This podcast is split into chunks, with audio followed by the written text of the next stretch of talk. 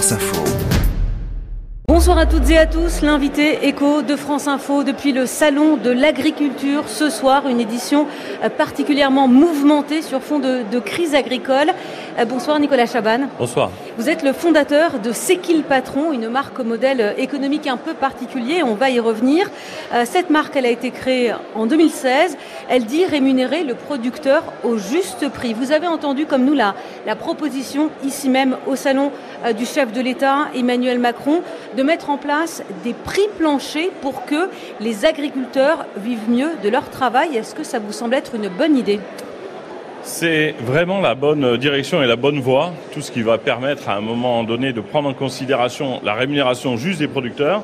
Il faut s'y intéresser. Après, dans la mise en place, euh, c'est pas aussi simple que ça parce que euh, il y a des particularités. euh, il faut que ce soit vraiment un prix minimum qui ne devienne pas euh, finalement une forme de plafond. Mais dans ce cas-là, il vaut mieux saluer le fait que, évidemment, le chef de l'État s'intéresse prioritairement à ce sujet et euh, trace une voie.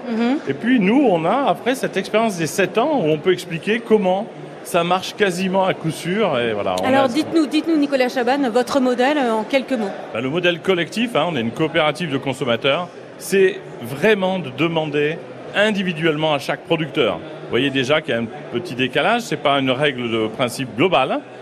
Fini euh, les experts et, et les visions un peu technocratiques de la rémunération des producteurs.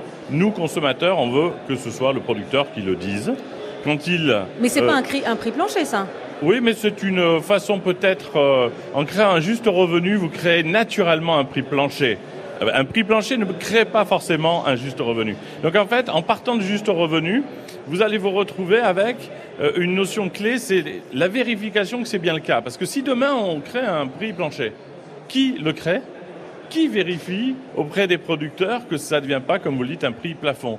Nous, consommateurs, on se rend compte aujourd'hui que le sort des producteurs qui disparaissent dans nos campagnes et qui, parce qu'ils n'arrivent pas à survivre, c'est notre destin à nous. Donc il y a une nouveauté depuis quelque temps, c'est qu'on est prêt à nous mobiliser pour nous assurer qu'ils gagnent leur vie. Et c'est comme ça que durablement on pourra transformer les choses. Et donc vous êtes venu avec un pack de lait. Euh, Les consommateurs euh, que vous représentez, donc dans C'est qui le patron, ils ont identifié un juste prix pour ce pack de lait.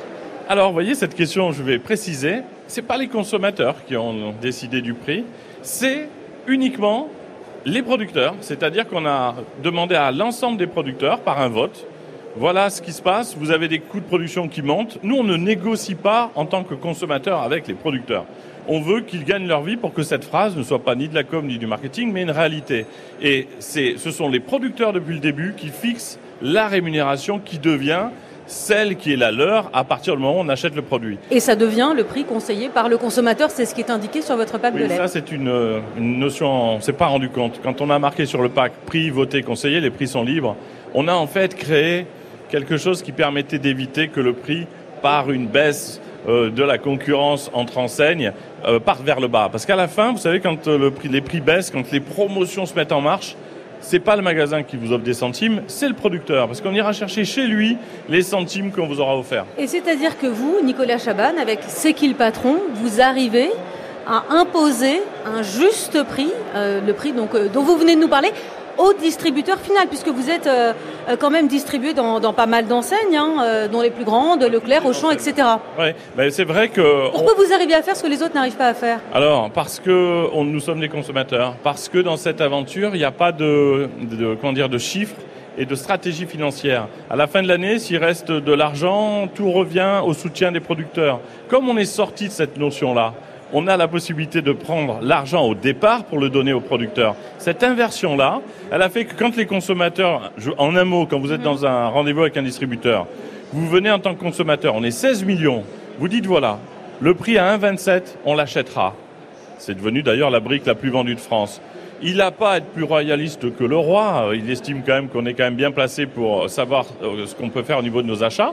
Et en ayant réécrit toute l'histoire, le magasin a sa part, le fabricant a sa part, tout ça est très raisonnable, mais le producteur est protégé. Et donc c'est-à-dire que vous arrivez à vendre euh, le pack de lait au prix que vous avez euh, estimé juste auprès du distributeur, libre à lui après de faire des promos, de le vendre plus bas ou de le vendre plus cher, parce que moi je l'ai vu plus cher, votre pack de lait. Effectivement, autre bonne question pour comprendre, il n'y a jamais de promotion sur cette brique de lait, parce que ça créerait effectivement une économie par le bas qui risquerait à un moment donné d'impacter le producteur. Si vous l'avez vu quelquefois plus cher, on a un chiffre de 98% de magasins qui suivent le prix voté conseillé.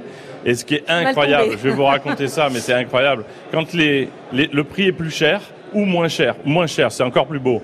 Les sociétaires, il y en a là sur le stand, les consommateurs dans la coopérative eh bien, ils euh, disent au magasin, non, non, ne baissez pas le prix, mettez-le au prix voté conseillé, parce qu'on n'a pas envie à un moment donné que le producteur soit pénalisé. Alors revenons à notre débat principal. Cette loi Egalim 4, hein, qu'appelle de ses voeux Bruno Le Maire, à quoi doit-elle ressembler pour que nos auditeurs comprennent un peu ce qui pourrait être euh, la, loi future, Alors, elle doit selon Nicolas Chaban Elle doit ressembler à ce qu'elle a été au départ. Je me permets de dire que la loi Egalim 1 a été directement inspirée de cette initiative de consommateurs. La loi Egalim est celle qui, euh, qui permet de, de, de faire les, les, les, négociations commerciales entre les distributeurs. Voilà, en protégeant le producteur. Donc euh, ça a été inspiré de la démarche des consommateurs.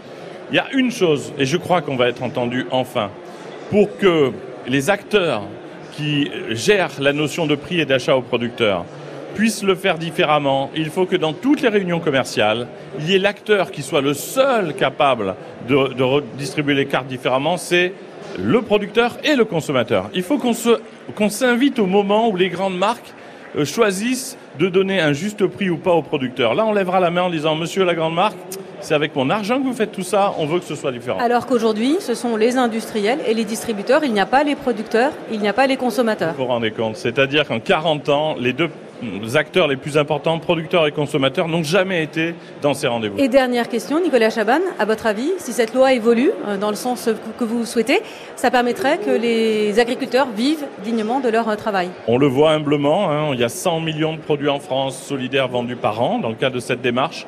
C'est une progression constante. C'est la brique de lait la plus vendue et celle qui progresse le plus au-delà des chiffres, c'est des sourires côté producteurs. Il faut croire dans ce bon sens qui rassemble producteurs et consommateurs. Merci beaucoup. Euh, Nicolas Chaban, fondateur de C'est qui le patron, invité éco de France Info ce soir depuis le Salon de l'agriculture Porte de Versailles à Paris. Merci beaucoup.